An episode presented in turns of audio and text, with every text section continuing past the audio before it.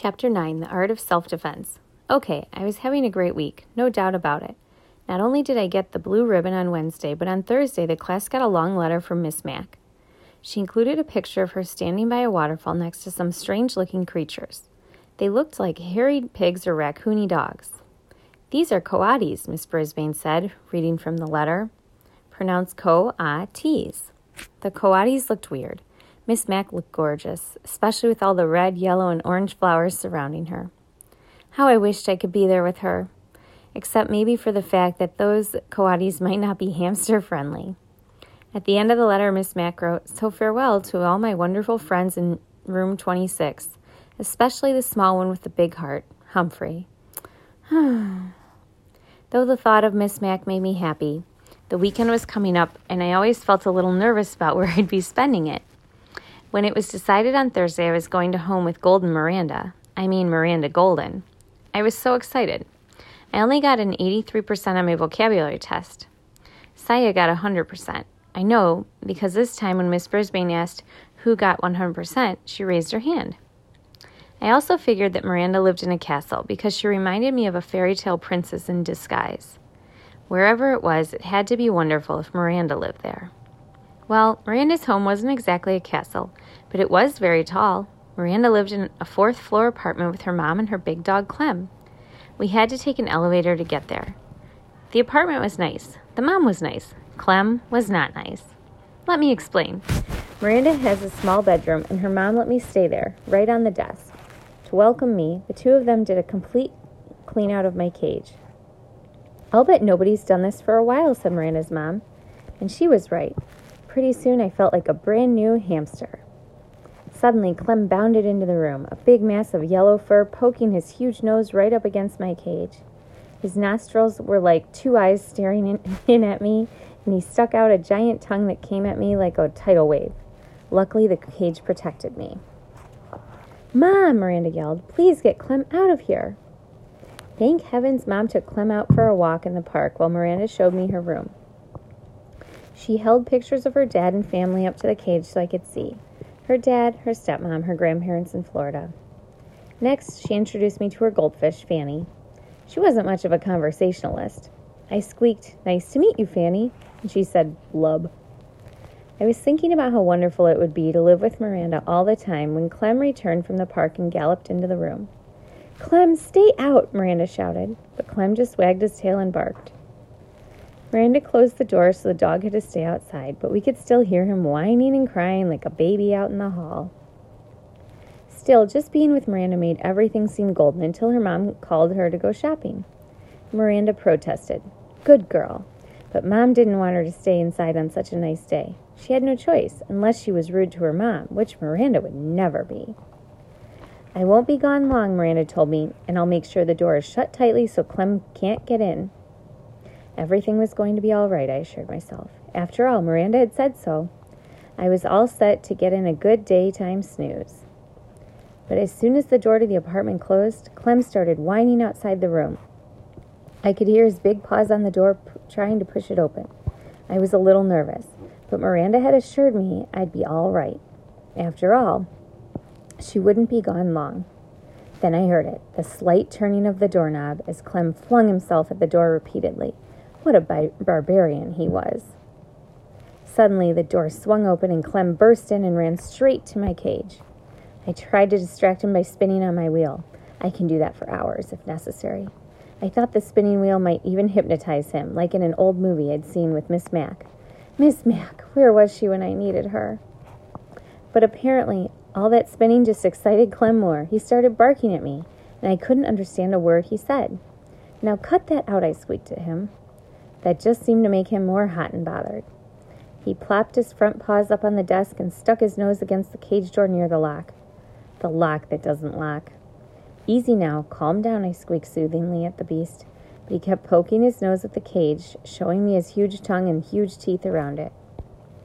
Let me say that Clem could stand to use some breath mints. he poked the lock again and again. I knew if he jiggled it enough, the door would swing open and I'd be history. Poor Miranda would never know what had happened to me.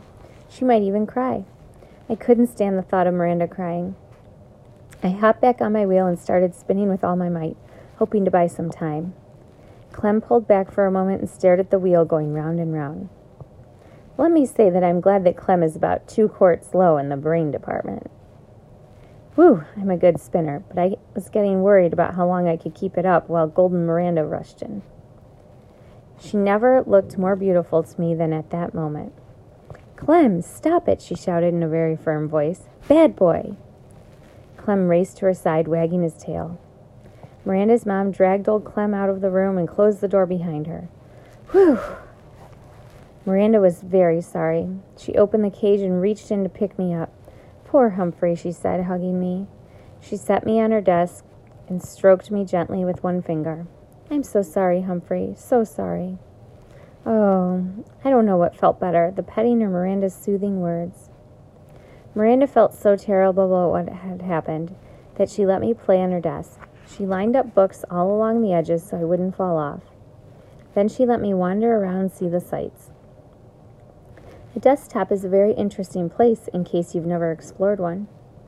Miranda's desktop had a big cup with hearts all over it. The cup was filled with pencils. Ah, pencils smell so sweet.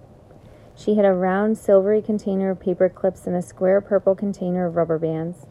She had lots of paper in a pink box, and she had a great big fat dictionary. I could really use one of those.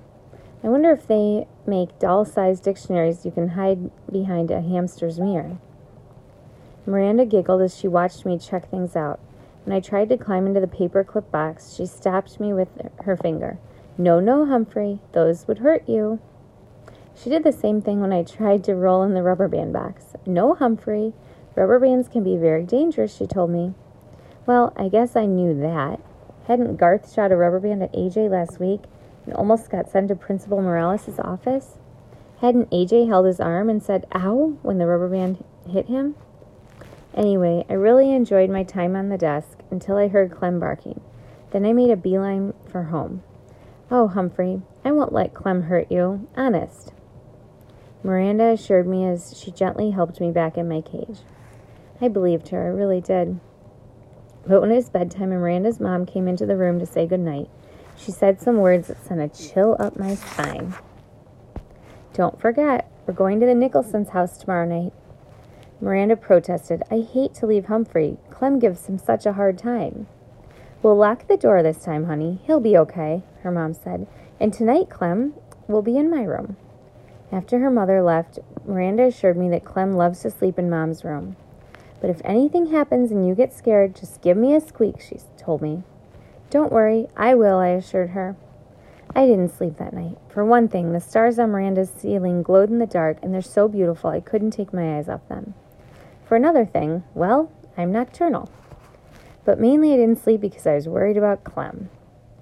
After my experience that afternoon, I believed that no lock could hold him back. And how could a little hamster fight back? What weapon would I have against a big, hairy, bad breathed, small brained creature? What weapon indeed? I had an idea. Clem hadn't made a peep for hours, so I took a chance and quickly opened the lock that doesn't lock and dashed across the desktop to pick my weapon, just in case of another encounter with Clem. Then I scampered back in the cage with it and quietly closed the door. I hid my weapon behind my mirror next to the notebook, where no one could find it. Then I managed to get 40 winks or so of sleep around sunrise. Miranda and her mom kept Clem out of my sight all day until it was time for them to go to the party. I'm still worried, said Miranda.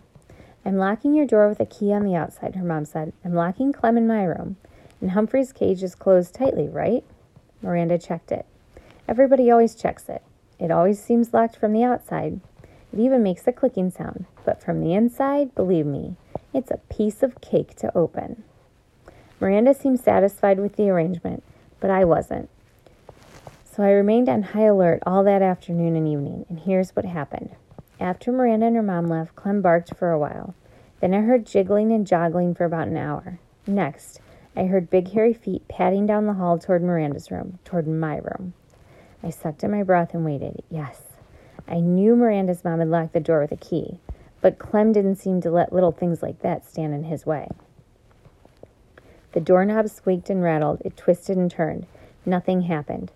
But that didn't seem to bother Clem the bar- barbarian. He jiggled, rattled, and twisted it some more. When he got tired of that, he threw his whole body at the door, and then very slowly the door opened. Clem actually seemed surprised, but I wasn't. I had spent the last two hours carefully preparing for this moment. Now that my heart wasn't going thump, thump, thump very loudly, even Fanny the fish seemed nervous. Clem trotted right up to my cage and stuck his big wet nose against it. Stay away. Keep your distance, I squeaked. I'm warning you.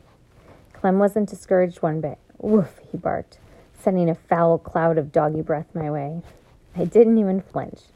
He barked a few more times and then began poking his big nose against the cage door. I wondered if he actually knew the lock was broken. The time had arrived to put my plan into action. I was in grave danger and I had no choice. I would only have one chance at Clem because I only had one weapon a rubber band. It had taken me a long time to get it hooked around the edge of my food dish. Now I carefully pulled it back as far as I could, aiming directly at those big doggy nostrils. You asked for it, beast, I squeaked. Then I let loose. The rubber band snapped and sailed through the air, hitting Clem squarely on the nose. He yelped like a baby and raced out of the room as if he'd seen a ghost. Too bad I still didn't have my ghost costume. That would have been a nice touch. I guess Clem wasn't quite as dumb as I thought because he never even tried to come back in the room again. Of course, Miranda and her mom were pretty puzzled when they came home and found both bedrooms unlocked and Clem cowering under the living room sofa. I don't get it, said Miranda. Humphrey looks just fine. Maybe it was a burglar. But Miranda's mom checked the closets and drawers and nothing was missing. Now that's a mystery, said Miranda's mother after she'd searched the whole apartment. Miranda stared at me, shaking her head. If only Humphrey could talk, she said. But I can talk if you just listen, I told her. I bet you'd have a lot to tell us, Miranda continued, not understanding my squeaks. Yes, I do, I thought. Enough to fill a book. Tip 9 Hamsters do not enjoy contact with other animals. A dog or cat may eat a hamster or at least do it bodily harm. Guide to the Care and Feeding of Hamsters. Dr. Harvey H. Hammer.